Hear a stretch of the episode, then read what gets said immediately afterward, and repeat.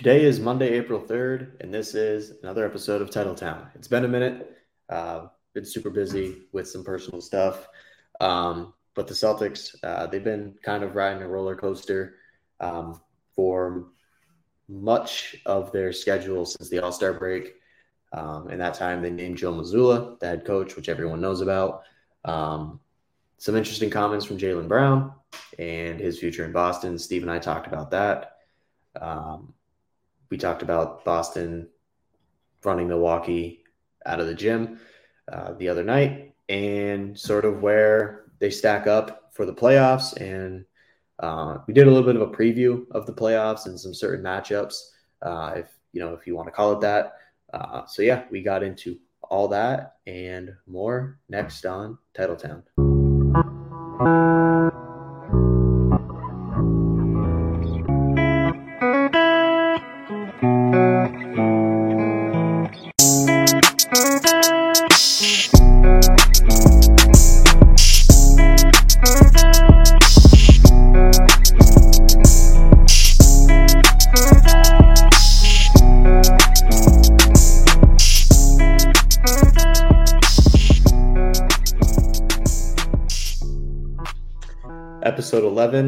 Titletown. We're trying this again. Uh, I'm Matt Ledoux. Steve Bradley is with me. Steve, we're going to uh, we're crossing our fingers for a positive internet connection this time.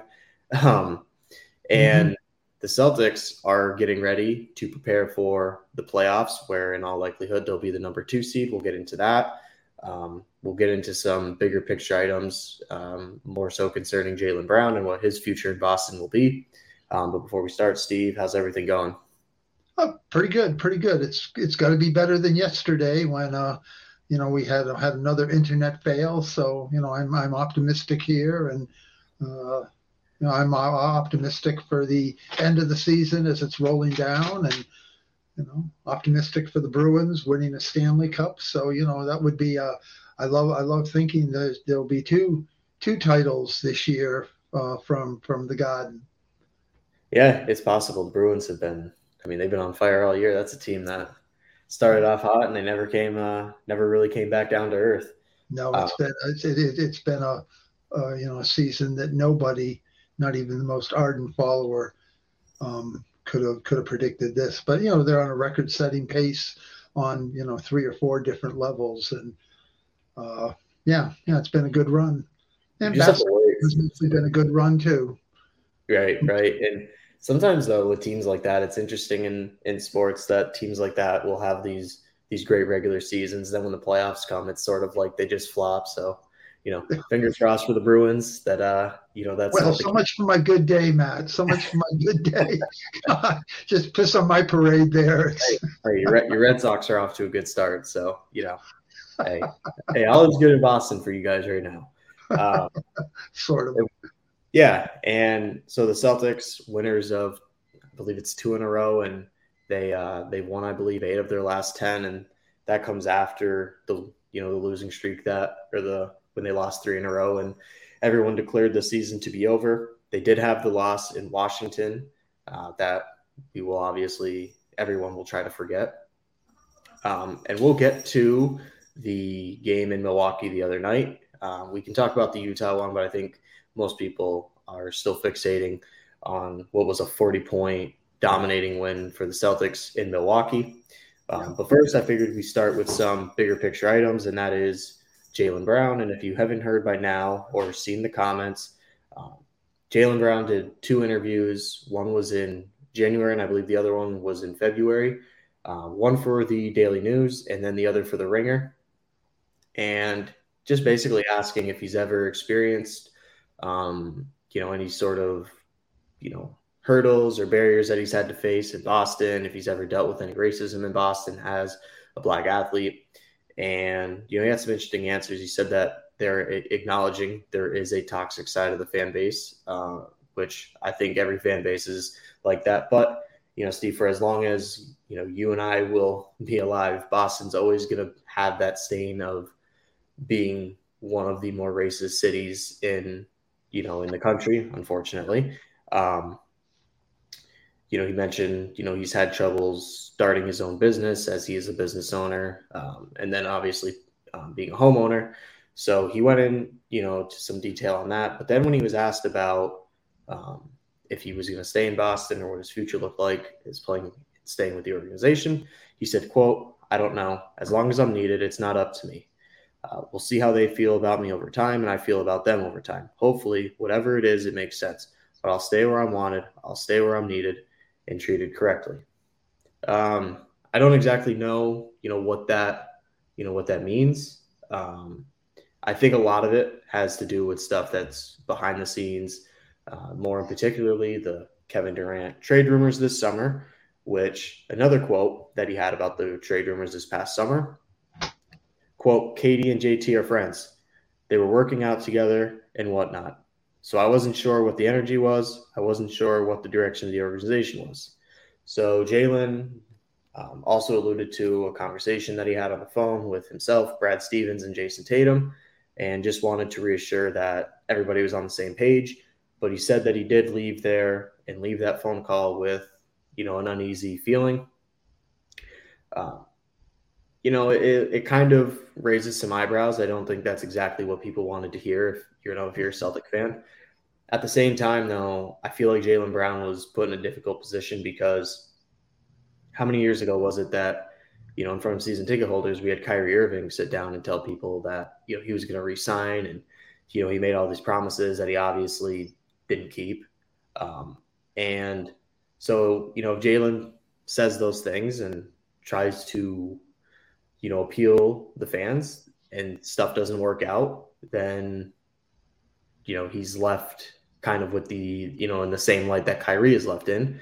And I think as a fan, I would rather have, you know, a star player on my team be honest about his situation and about what he's thinking um, than straight up just lie and give me something that I want to hear um, before eventually leaving. So I think as of right now, it's a coin flip for Jaylen Brown and his future in Boston. I wouldn't be shocked if he stayed, and I wouldn't be shocked if he left.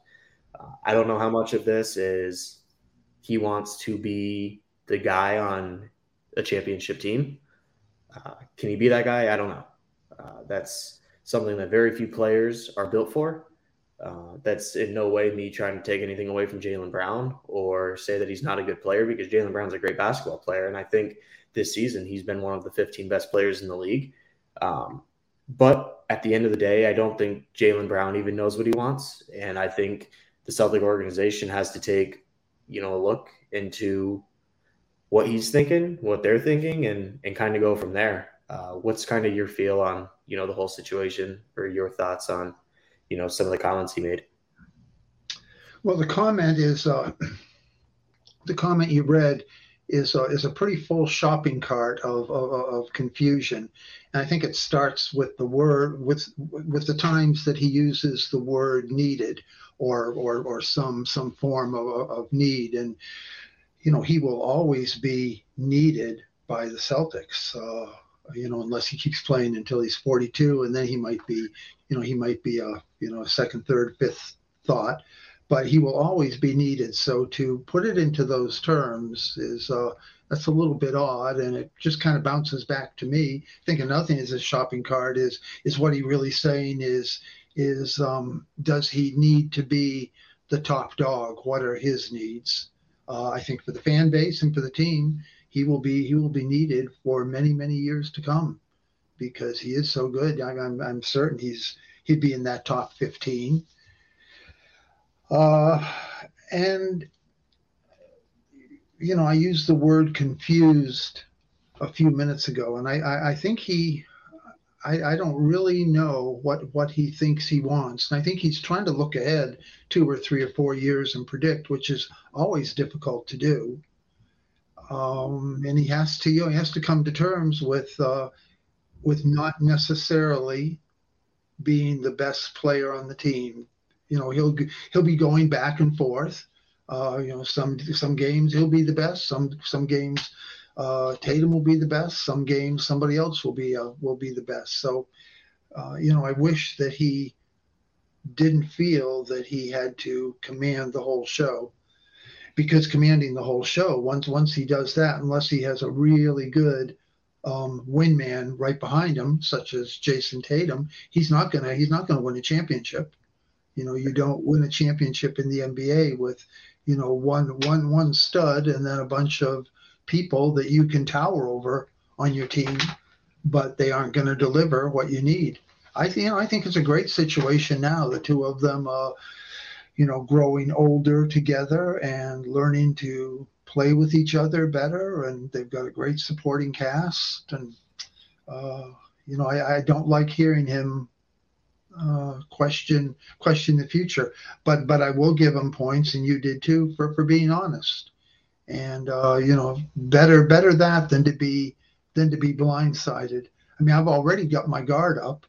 Uh, you know, what's he, you know, what's he going to do over the next couple of years? And you know that that toxic fan base at times is not going to go away. And I, it seems like only three or four years ago. I don't remember what the words were. I think it was at Fenway, though. I've forgotten that too. But somebody had that huge banner out there, and you know, every every black athlete, not only in Boston, but probably in the MLB and NFL and NBA are, you know, they're aware of that. And and this is this isn't new for the city. And as the city I grew up in, it's a you know, it's a never, never ending uh, aspect of, of shame for me because, you know, I, I didn't become aware of that. I mean, I was very aware of politics and grew up in the civil rights era, era. And it wasn't until the 1970s with the Boston busing crisis that I realized there's there's a problem here that's much bigger than people in various areas of Boston not wanting their kids bused elsewhere so yeah, this this has been this has been a long, long time coming, and he's not the first black athlete who has, you know, been made justifiably uncomfortable by it. Yeah, and what was it a couple years ago? I think it was Marcus Smart. Um, he had an article, or he had come out and said something where you know he had, you know, a Celtic fan, uh, you know, call him the N word when he was leaving the arena after a game. And I think, you know, not, I don't want to obviously get, you know, go down this rabbit hole, but um, I think, you know, the, the individual who said it had like a kid with them. So it's like something where, you know, there's someone who, um, you know, is either raising a kid or, you know, you know, is obviously the guardian of a kid who's, you know, who's pretty young going around and, you know, treating someone that, you know, and, and not, and I'm not just saying that just because, you know, these guys are world class athletes or whatever that, you know they should get a special treatment or whatever. But um, you know, I just think as a whole, you know, the, the city has to be better. And I think if Jaylen were to leave, I think that would be probably the the biggest motivation behind it because there's not too many other places where he can go where the situation is going to be better. Uh, I mean, I know he's from Atlanta, and but I don't think he's a guy who like is dying to go play at home like LeBron was when LeBron left Miami. Like LeBron went back to, to Cleveland because he, you know, he had a mission that, you know, he wanted, you know, that he sought out to finish. I don't think Jaylen is is someone who's going to, you know, go running to Atlanta because that's his home and he has to play for his hometown. I think winning is very important to him. But we also know Jaylen has, you know, a really big platform and he he's a deep thinker and he's and he's, he's a smart guy. I mean, the guy he went to Cal and for those of you that don't know, which I mean, they don't just let anybody into Cal. Mm-hmm. Um, his first two years in the league, I know he took business classes at Harvard for, you know, just because, and you know, he wanted to continue educating himself. Um, he's amongst one of you know the higher ranks in the Players Association, and um, so overall, he's just an intelligent guy, and he's someone that wants to bring change to to the city. Um, but and you know, he did catch a lot of flack this year um, whether it was standing up and supporting Kyrie during his suspension for posting the anti-Semitic film, or whether he didn't, you know, drop his affiliation with Kanye West soon enough with everything that Kanye West, you know, was going through or is continuing to go through. So he has caught a lot of flack for, you know, this year for, you know, using his platform or, um, you know, maybe not always saying the right things. But I do think that that's very important for him uh, but I also think for the Celtics, what they have working in their favor potentially, and maybe I'm, I'm wrong here, but you know he does have a lot of time, a lot of money, and he's got a lot invested into not just the city of Boston, but different parties and you know different areas of you know politics or whatnot, and into in his community. And I think someone who is comfortable in their situation. I don't think someone would be doing, you know, putting as much effort into that. Mm-hmm. Um, and and another way that maybe I'm just looking at it to, you know, to to help myself, you know, feel better about him potentially staying is I don't know if he would be comfortable coming out and saying stuff like this if he was leaving, knowing the backlash that he'd get if he left and then, you know, returned.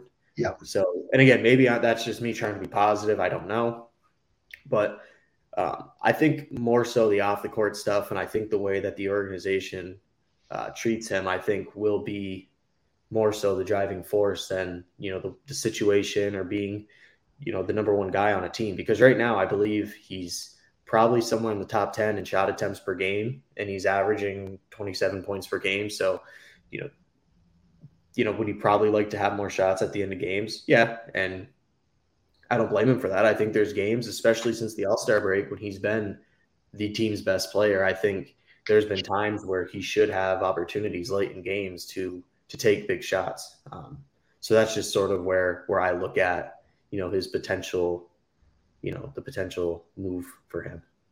Yeah, and I was relieved. Uh, now I can't remember what Brogdon's big initiative is. It has something to do with uh, criminal justice, though I think, and uh, and and Jaylen's come on board with him on that. If I if I have it right, so this is Brogdon's initiative, but Jaylen wants a part of it, which I think is you know a very positive thing. Another way of uh, you know while you're maybe uncomfortable in some regards with the city and, and possibly the team.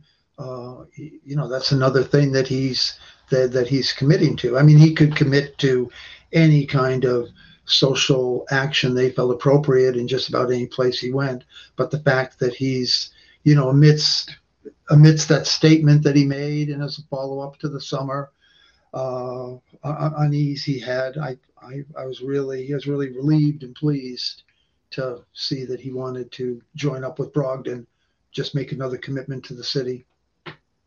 Well, I don't know if you remember this, but in the summer of 2020, before the bubble, I think when um, you know a lot of the protesting was going on for you know the police brutality, Malcolm Brogdon and Jaylen Brown are both from Atlanta, and I think they both got together. And at the time, Brogdon was playing for the Indiana Pacers, and you know obviously Jaylen was with the Celtics, but I think they both um, drove an excess of like 12 or 13 hours back to Atlanta and both led like and took charge in having um, a peaceful protest for um, police brutality or whatnot. So they've both been, um, you know, they kind of built a bond then. I think they both sort of said it. It's cool how now they've, you know, they're teammates now and they're still able to sort of collaborate together and work together um, for, you know, to, to kind of try and help out the community and, you know, make a change. Yeah um, in the city. Yeah. But so with that all being said, you know, how can the Celtics realistically keep him? And, you know, for those of you, I'm sure you know that, you know, there's three all NBA teams this year, you know, like there are every year. But last year, Tatum made first team all NBA. He's probably going to be a first team all NBA player this year, uh, second team at worst. If Jaylen Brown makes one of the three all NBA teams, which I'm very confident that he will. Yep. Uh, the the voting process is, you know, very murky and not very, uh, you know, I don't know the exact word used for it, but, um, you know, I guess what I'm trying to get at is in 2020 and 2021, Jayson Tatum did not make the all any of the All NBA teams. And you can't tell me that year that he wasn't one of the 15 best players. But what happened was he had more votes as a guard than Kyrie Irving, and Kyrie Irving ended up making the All NBA team.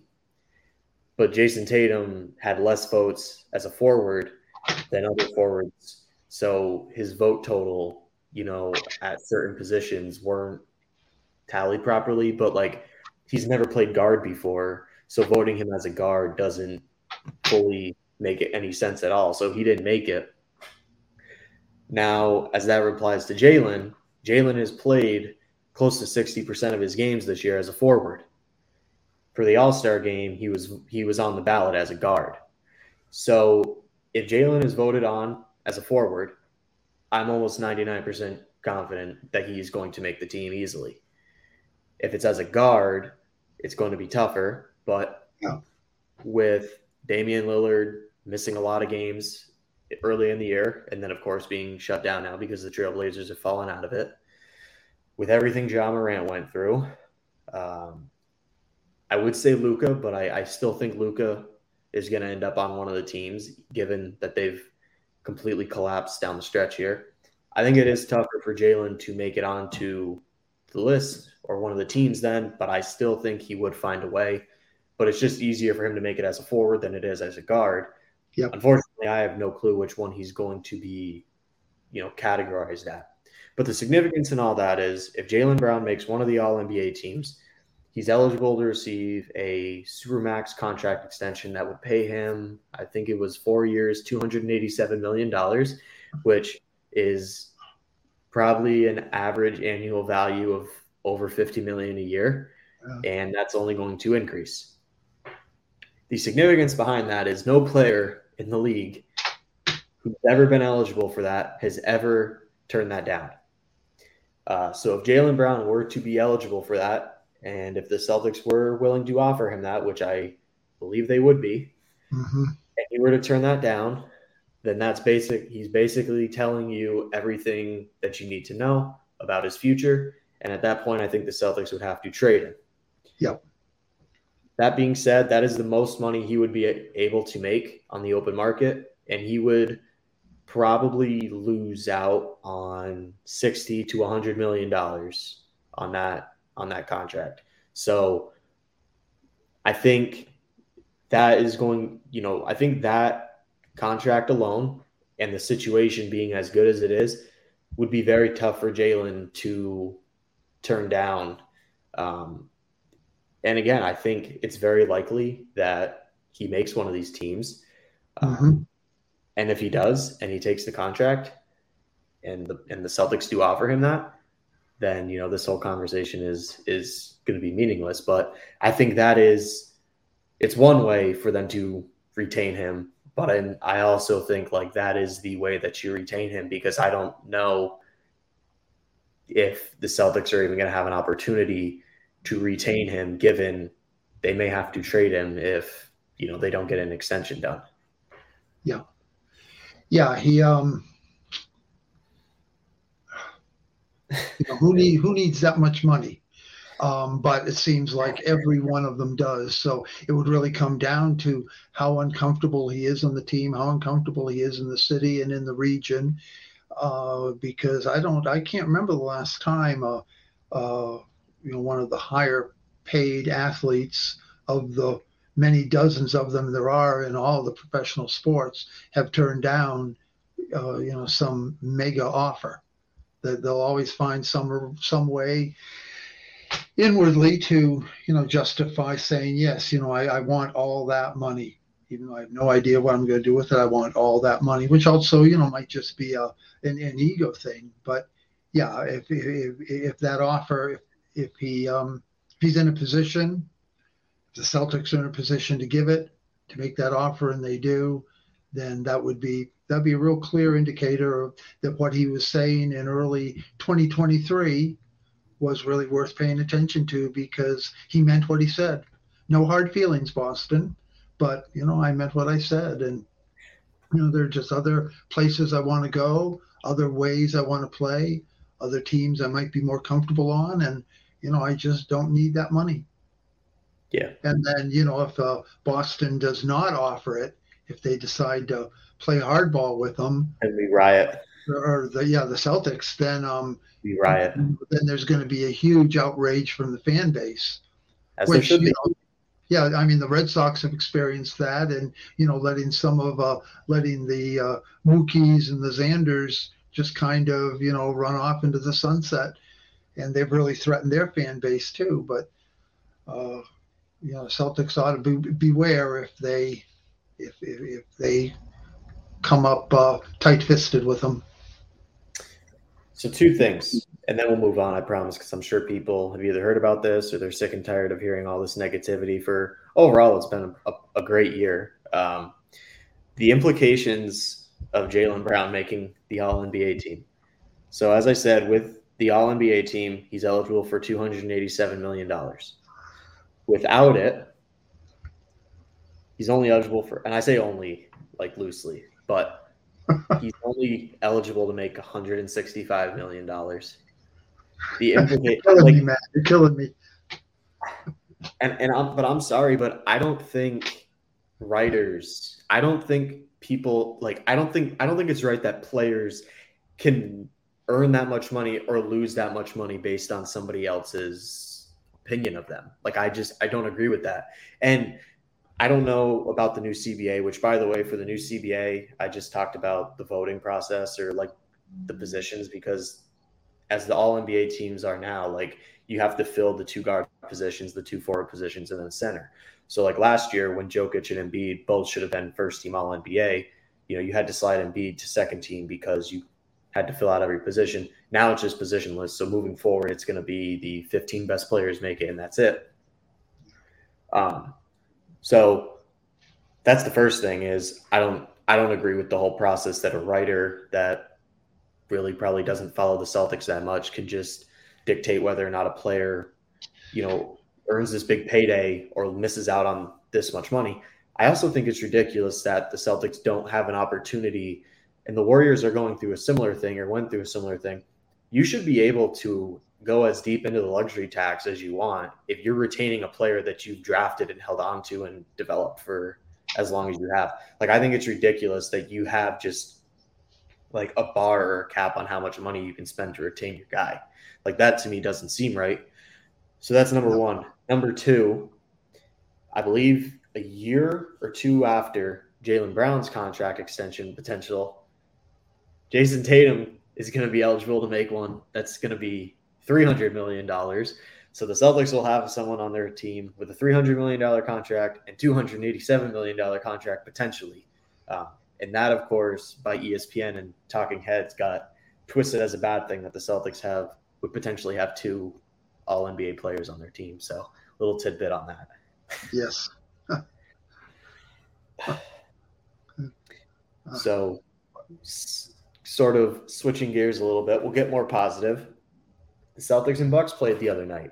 The championship favorite Milwaukee Bucks, the the Bucks that are going to steamroll through everybody in the Eastern Conference, the team that nobody has a chance against. They have the best player in the world. Um, they lost by 41 points, and Khris Middleton played this time, so I think the game counts. Because um, as we know, Christmas Day didn't count because Middleton didn't play. And I think the seven game series last year didn't count either because Khris Middleton didn't play any of those games. Um, I've gone back and forth this whole season about whether or not I'm concerned about the Bucks. And really going into the year, you know, nobody in the West really worried me, obviously, Golden State, but I think the clock's kind of running out on Golden State um, yep. for me. I don't know if I'm worried about the Bucks. Um, Boston has made offense look very easily against them. And that's a team that is one of the top three or four defensive teams in basketball. Uh, Giannis is a great defender. Jrue Holiday is an excellent defender, and Brook Lopez might win Defensive Player of the Year. Mm-hmm. And when they were fully healthy on Christmas, they put up 139 points. Boston took their probably their B team and a lot of guys that don't usually play. They took them to Milwaukee on Valentine's Day, and the Bucks needed overtime, you know, to beat the Celtics. And that was a game that the Celtics arguably should have won. Yeah. And they scored close to 120, and there was no Tatum. I don't believe Brown played in that game. And then the other night they score 140 Tatum and Brown combined for 70, and they only played three quarters. So I know the regular season doesn't mean a lot in the NBA, but that's not nothing, in my opinion. And I think what people in the national media have to get around on is like the Bucks have a very old roster. Like Giannis is still good. He's probably, in my opinion, still the best player in the league. Jrue Holiday is still very good those two guys are young, but Middleton's been through a lot of injuries the past couple years. He doesn't look like the same player. Jae Crowder, I mean, the Celtics had no problems going at Jae Crowder all night the other night in the game. And I don't know if he's someone that can play in a series against the Celtics, just given he's lost a step. Um, but you're talking about, you know, Khris Middleton, Jae Crowder, Grayson Allen as guys that are, and Joe Ingles, who's coming back from an ACL surgery. He's another guy who's aging. But those are the four guys that you have to guard Jayson Tatum and Jaylen Brown. And it's like those guys just, they didn't seem fazed. I mean, and, and Milwaukee fans will always talk about how the Celtics abnormally just shoot a ridiculously high percentage against them every single time that they play. At some point, the numbers like it like they are what they are. And it you know, if I'm playing the team going back to last year in the playoffs and every game that team won, they shot a high percentage and now we're 3 games in and they still shoot a high percentage. I think that's a decent sample size that tells me that this team has no problem running offense or getting good looks. And you know, he did have 24 points the other night. I think it came on like 27 shots. I think he was like 11 for 27. But they seemingly, and I'm gonna, you know, knock on wood here, they've seemingly found a way to hold Giannis at bay. And yes. They're the one team I think that is built to stop him because they're very versatile on defense. They have a lot of guys that can switch on to him. Like they started the game with Marcus Smart guarding him, and like nobody mentioned anything about that. Um, and obviously, in a playoff series, you know, Al Horford will have his fair shot at Giannis. But I think with the looks that the Celtics are able to generate against the Bucks, their defense was unbelievable the other night, and it forced Milwaukee into a lot of contested shots in the second quarter. And I just think with Al Horford out there on the floor and his ability to knock down the three ball, he's shooting probably a career high from three this year. Yes. Like it pulls Brook Lopez out of the paint because Brook Lopez now has to guard him and you're looking at a bunch of space for the Celtic players like Tatum, like Brown, Derrick White when he wants to go downhill. And I just think overall the Celtics roster is deeper and it's more talented. Um, I don't know if I'm scared of the Bucks. Obviously, a seven game series is going to be very different. It's going to be very competitive. Um, but the Bucks don't really. I don't feel the same way about the Bucks that I did coming into the season, or even as I did going into the other night yeah, and I'm I'm I'm not afraid of. Uh, based on last week, I'm not afraid of having to play a game seven in, in Milwaukee. I don't think that uh, that nope. that that had any. Well, I mean, obviously, it had no home court advantage. Meant nothing, and there there was some talk, and part of it's justified that Milwaukee had played the night before, but you know that had not been a difficult game for them. And a few days later, the Celtics had a back to back, and they managed to show up for that second game. So, and they and, and the way they the way they challenged Milwaukee um, throughout, and, and particularly particularly when when they were on defense. Uh, that that was completely lacking in that previous debacle of a game against against Washington where they didn't care. You know, Washington just ran ragged, just came right down the lane. Uh, you know, just ran at will. And I was I was very afraid going into Milwaukee that which team is going to show up. Right. Um, you know, there too. There's a real Dr. Jekyll and Mr. Hyde aspect to the uh, to the Celtics that is that is worrisome, but um, you know, during the year, it's been the lower ranking teams that they haven't shown up for. And once the playoffs begin, you know, those lower ranking teams aren't going to be in sight anymore. So it'll just be the ones that matter. And the Celtics seem to show that they, they can show up when it matters. And, uh, you know, maybe, maybe they just save themselves for when it matters. But until just the last couple of days and talking to you before we started here, um, yeah, I no longer I no longer lust after that number one seed. I can see all the reasons now to just rest people, get as healthy as you can going into the playoffs, and then and then and then rock it. You know, where everybody where everybody's as healthy as can be, and they're they're really deep, and yep. they just kind of keep running. You know, talented, very very talented people who are not old and uh, you know who still really care and they just they just switch them in and out, and it's a, you know, at its best, it's a beautiful thing to see. Mm-hmm. I I almost feel like, and I don't, you know, I want to preface this that I don't watch a lot of you know Milwaukee Bucks basketball, if, if ever. Um, I watched last night against the 76ers, and obviously Philadelphia did Boston no favors. Um, but I almost feel like this is this might be it for for the Bucks. Like if like this is the year to get it done if they're going to do it again. And obviously, as long as they have Giannis, they're always going to be competitive. They're always going to be a team that you know you're never going to try and bet against, and they're always going to be in the conversation. But Middleton's going to be a free agent after this season. Um, he has a player option, I believe, for like 40 million. You wonder if he takes it or if he looks to go, you know, to another situation. I can't see after the way he's played the last couple of years that he's going to hit the open market. But, um, you know, at this point with the new CBA and, you know, teams being able to spend more money and stuff, you know, who knows? Um, you know, Joe Ingles is another guy, like I mentioned, he's going to be another year older. Jae Crowder, the same thing. And just a lot of guys on their team that, um, you know, are either going to potentially move on to other opportunities or guys that they're just not going to be able to pay because of you know different tax paying issues that they're going to have and at some point the celtics will have those issues too but for boston they have everybody coming back for the next year or two at least um, which is obviously everything is ticking up in their favor so i really felt like last year and this year are the two years that they have to get it done and i don't know if you know if they're going to be able to get it done this year so you know, we talked about the the Bucks, the seeding right now. They're the two seed. The Celtics are with a win tomorrow night in Philadelphia. They will clinch the two seed, and then I think you can start resting guys. And you know, I'm comfortable with them being the two seed. Uh, there were times this year where I thought they needed to go for the one seed, and I thought it would make their path a lot easier.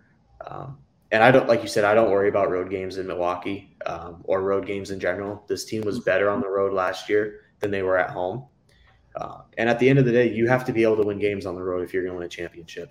I think outside of the 08 team, and I'm sure they won road games too, but outside of the 08 team, like I don't think there's ever been a team that has just won every home game and got into the final and won a championship. Um, it's actually an interesting stat. I don't know if that's ever happened or not. Um, so right now, I think the highest percent chance that they'd have of facing in the first round is Miami. So um, that actually doesn't concern me as much. Um, I don't think it's an ideal first round matchup, but I think that matchup is a lot easier than than Brooklyn was last year. Like Brooklyn, you had you know you had Kevin Durant, you had Kyrie Irving, you had two of these world class players that you had to worry about. Miami, I get you know like the Spoelstra factor, which would be a factor, especially against Joe Mazzulla, who is a first time you know a first year head coach. Um, Jimmy Butler in the playoffs has been ridiculous in years past, including last year against the Celtics. That's a tough team defensively. That's a team that really is going to try and muck things up, and they're a team that I think for five or six games would like just beat the shit out of you and try to tire you down. And you don't really want that in the first round. But watching Miami play, they couldn't really score last year in the half court. And I know when we talked preseason stuff, that was something that we both agreed on when it came to Miami. That offense has been a lot worse than I thought. And Kyle Lowry, I was kind of banking on him coming back and being a player for, for them. He has not been good. He's been hurt a lot of the time. Um, you know, Bam Adebayo has been good, but I don't know if he's a guy that can take over a series. So it's not an ideal first round. I think I'd rather see a team like Atlanta, who I think they would just wipe the floor with. Um, Definitely. Everything Atlanta has going on right now. But I think Miami, they could still get it done in five or six games, and then you move on to Philadelphia, where you know you got to pick your poison between Philadelphia or Cleveland, and I think Cleveland matches up way better with Boston than Philadelphia does. And I also think Cleveland has a better chance of knocking off Milwaukee or giving Milwaukee a tougher series than uh, than Philadelphia does. Yeah, I agree. I agree, and I, I don't worry about Miami except for except for Jimmy Butler. Uh, you know, he has to be has to be human. Uh, you know, if he starts being superhuman, I'll get worried. And there were, uh, you know, he's a he's a he's a he's a force to be reckoned with when uh, I love him when his back is against the wall. Yeah, yeah, he's uh he's he's tough to tough tough tough to not admire. But and and that, I, uh, I, I agree with what you just said about Cleveland too. That uh that game six performance he had last year in the Eastern Conference Finals. My uh, my mom and I had the privilege of being there to see that. it was that's. I mean, that's probably that's going to probably be the best game that he'll. That'll be like the game that goes down like and hit for his career. I mean, he was ridiculous. He he just when the game was on the line, like he wouldn't miss. And you know that he will probably steal one or two games. Um, yeah. The thing with him though is it's weird. While we sit here and we rave about him potentially stealing a series from the Celtics or pushing the Celtics to the brink, he also has the ability to go out there and just like lay an egg and not be great because people forget yeah. it. And I know the 2020, 2021 season after the bubble, I, I understand it was weird and it was just like, it was super random. But Bryn Forbes, who was a bench player for the Bucks, who I'm not sure many people know who are listening to this, Bryn Forbes outscored Jimmy Butler in the first round. I think Bryn Forbes scored like 59 points for the series, and Jimmy Butler had like 47. He oh, was off. I didn't know and, that. Yeah, no, he was he was terrible, and and the Bucks swept the uh, they swept the Heat, and that was the year that Brooklyn had Harden and and Kyrie and all those guys, and they lost in seven. But then, and people forget too, like for as good as he was last year in the playoffs against the Celtics, like people forget game three, he just left in the second half and never came back. Game four and five, he was terrible. And Ime Udoka even admitted last year that like they just played him like someone who wasn't going to shoot, and they just put a big on him because he just stopped playing. Mm-hmm. So like people forget that he is capable. While he is capable of showing up and stealing games for your team and you know being a pain in the ass, he is very capable of also turning around and just being non-existent. So you know we'll have to you know we'll have to stay tuned for that. Yes.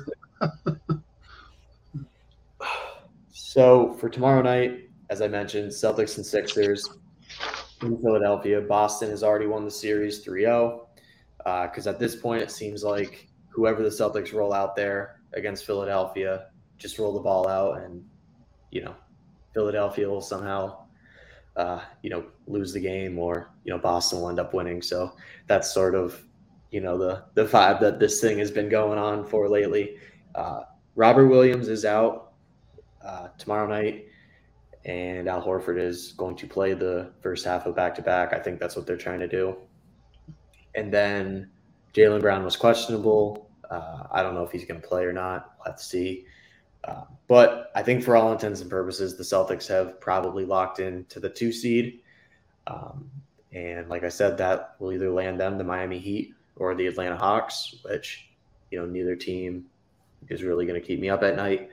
Um, so with all that being said, um, the you know the playoffs are here. The season went by in you know the blink of an eye. So it's been it really been was.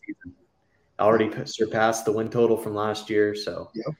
uh, you know we'll we'll see where the playoffs take them. Yeah. Just one more thing that, that, that I have here. I have mentioned that I'm gonna. I, I just want to bring this up. Seeing that um, Grant Williams is one of 12 finalists for the Twyman Stokes Teammate of the Year award, and and that goes back to you know the Cincinnati Royal days, which were the predecessor of my other team, the Sacramento Kings. But nevertheless, yeah, Jack Twyman and Maurice Stokes. The annual honor goes to the player who best exemplifies selfless play, leadership, and commitment to the team. Do you think that Grant Williams was is the best exemplifier on the Celtics? Uh, I'm the wrong guy to ask Grant Williams questions because I am admittedly uh, the leader of the Grant Williams hate club. I can't fucking stand the guy. he between the two months where he he had a jersey on, uh, he was out there on the court. He had a Celtic jersey on. I'm not sure what he was doing for him. between that and between where he could pull out a gun and shoot somebody in the chest two times, he would still find something to complain about. Um, so I'm not exactly a Grant Williams fan. Uh, you know, you know who should get that award? Derrick White. Yes. Yep. Derrick White has been unbelievable this season. Um, he's been statistically their third best player. Uh, he needs to be playing in the closing minutes of games, and mm-hmm. I mean, he's been unbelievable. And just, you know, from where he was at this point last year, where, I mean, he would, you know, he'd attempt a shot and it was like you had no confidence that it would go in to where he is now. I mean, he's just been, he's been unbelievable. He's been great. Um, as for Grant, I mean, he's got this next month and a half, two months are going to be huge for him to roll over into the summer as he is a restricted free agent. Yeah. I've been very adamant and very vocal. I don't think he's a guy who should make twenty million dollars. Uh, if he does, um, he should take it and he should go play for the Pistons. Um, I think he's very limited, and I think his ceiling, he's pretty much reached his ceiling.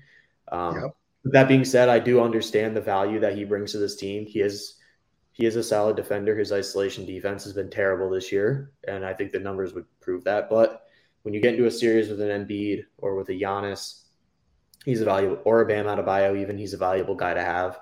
Uh, his shot making ability when he's knocking down shots is huge, and I just think the threat that he is on the court, um, you know, I think it plays a part. But again, he has to be engaged and he has to be, you know, clicking and doing all the right things in order for, you know, for him to really have his value. And we saw last year in the first round, especially, and then a little bit in the second round that he was really good. But you know, the tail end of the Eastern Conference Finals and you know, you can say the finals, but nobody really played well in the finals last year.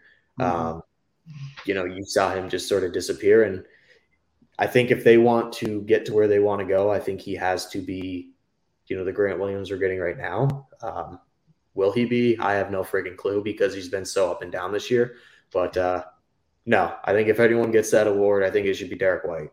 And uh, you know, yeah, that, that was my first thought too. And then and then Brogdon after Brogdon. that. Yeah. And I really didn't see. Uh, I mean, I wasn't even really aware of that that award until I saw this the other day, and I thought, boy, what am I missing here? But I seem to remember you uh, not being a big fan of his, so I, I, have to admit I set you up there like throwing raw meat at a hungry dog or something. Oh, you pounced on that really well, Matt. So that was that was very rewarding to me. But yeah, right. you know, Derrick White, those uh, those uh, the, the the things that make the award selfless play leadership and commitment to the team man i can't think of anybody who's even in even in his league. He's a he's been above and beyond. And you know he kind of disappeared a little bit at the end of the playoffs last year but he managed to uh you know come come through the summer and come back to the team uh uh you know with newfound um i don't know newfound enthusiasm and and, and commitment and ability. And I guess there was a kid born along the way, wasn't there? Maybe in the yeah game two of the conference finals. Yeah. Okay. Yeah. Well, yeah. That that would that maybe explain why he disappeared a little bit, but um, yeah. I Literally and figuratively. no, and you know, speaking of, you know, we talked about the All NBA teams, and you know, just super quick, but I think he has the shot to make one of the All Defensive teams. I mean, he's and that's the funny thing when you talk about the Celtics is it's like, you know, well, who in the starting five are you going to go at? Well, you're not really going to go at Marcus Smart because Marcus Smart was the defensive player of the year last year, and I mean he's a great defender. So you're not a guy that you're exactly looking to pick on. Uh, Tatum and Brown are great defenders as well. Al Horford, you know, you can switch smaller guards or wing players onto him, but Al moves his feet very well and he defends very well for his size and his age. So it's not exactly the mismatch you think it is. And then I think Derrick White is the one guy that teams think they can go at, and I he has like 57 blocks this year as yeah. a guard, and yeah. I, he's just everywhere. And he he's a winning player. I think their record they're like 40 games over 500 since they've gotten him when he plays, mm-hmm. and that's the other thing too. He plays every game. Like I don't think there's been a game where he's been out except for when he had like, you know, freaking hole in his ear, his eardrum like exploded. So, I mean. he just the guy plays. So, and you know, I don't think last year he really struggled, but I don't think it can be easy going from one organization where they were just actively tanking and losing games and moving to another organization in another city. Um, and obviously, like you know, as we mentioned, he had a you know his he had his first child, uh, you know, last year in the playoffs. So I don't think any of that made it like a super easy transition. Uh, he was trying to learn things on the fly, trying to find his, you know, his, uh, you know, where he belonged or where he fit in best. And, you know, he struggled, but this year, I mean, he's been, he's been unbelievable. It's probably been a career year for him. Yes. And, uh, you know, they've needed it and, you know, he's been, he's been unbelievable. So, uh, shout out to Derrick White. Uh, and yep. not Grant, not Grant Williams. no, not yet. Anyhow, not yet. yeah, no. There's, I swear, there will be a game in the playoffs where Grant Williams just goes off like Game Seven last year, and uh, I'm gonna have to, you know, I'm gonna have to come on here and I'm gonna have to own up to it. But uh, I'm gonna, I'm gonna work. I'm gonna find something. I'm gonna find something to complain about. So I gotta keep it consistent. and you're usually such a incredibly positive person too, with a huge dose of reality behind you. But your uh, your, your positivity is pretty pretty uh, commendable. I try to be. Try to always be positive. I don't think people want to tune into us complaining, you know, 24 seven. But hey, they haven't given us anything to complain about yet. So, you know, no, no. got, got a road trip down there planned? You know, I don't know if I'm going. The last time I went was the Brooklyn game where they were up 28 and they decided just to not play. So that was it was a good time, but it was just I I had a friend with me, so I couldn't react the way that I normally probably would have. So I had to keep it in check that night. Um, that was also the famous night that Ja Morant waved a gun in the uh, you know the club that he was in. So that's cool. Oh, um, same night, okay. Yeah, bad and, full uh, moon that night. Yeah, there's something that that night's cursed, but uh, I don't know. I think maybe the last game of the year, Sunday on Easter against the uh, the Hawks, maybe, but I'm not sure yet. We'll uh, we'll you know, I, I hope you go because I, I, I lived through I lived through your trips down there really vicariously. They they might be more important to me than they are to you, just because I, I never I never get there. I haven't gotten there in about 47 years or something like that, or been a long, long, long, long time. 57, 67 possibly. I don't know. Well, so yeah, go, go. And then playoffs. I'm definitely gonna try and make it to the playoffs. I mean, I gotta go at least once or twice. Uh, so you know, I'm yeah. if they make it to the finals, I'll you know I'll mortgage my parents' home for some tickets, and you know we'll go from there. So I won't tell them. Yeah, no, I don't, I don't think they'll mind. Yeah. Uh, before we get out of here, is there anything else that you wanted to touch on? No, I no, I don't think so. I'm I'm just uh, just psyched psyched for tomorrow night's game, and I've uh, you know I think uh, I think it's going to be a good evening, and and, and that's you know that that's about it. And, All right, you know, a win, and uh, the Celtics are the two seed. So yep, let's wrap it up. Let's let's make this easier than it needs to be. and, we, and we made it through. We made it through a broadcast without Spectrum uh, communications getting in the way, yep. or not getting in the way. Yeah, thankfully. Yeah, that was good.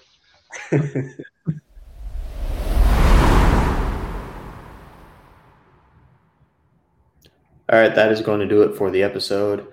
Uh, thank you guys for tuning in. We're finally able to get one done. Uh, been super busy, uh, and you know that along with uh, you know my Wi-Fi cutting in and out, making things tricky. Uh, but we were able to get one done. And the Celtics tomorrow night will be in Philadelphia looking to pick up their fourth win of the year against the 76ers and clinch that number two spot in the Eastern Conference and, you know, have some time to get guys some rest before what is hopefully a long playoff run that ends with uh, a banner. Shout out to Steve for making some time to sit down and record. Um, and as always, like I said in the beginning, thank you guys for listening. Uh, rate, review, you know, subscribe if you can. And uh, until next time, let's go Celtics.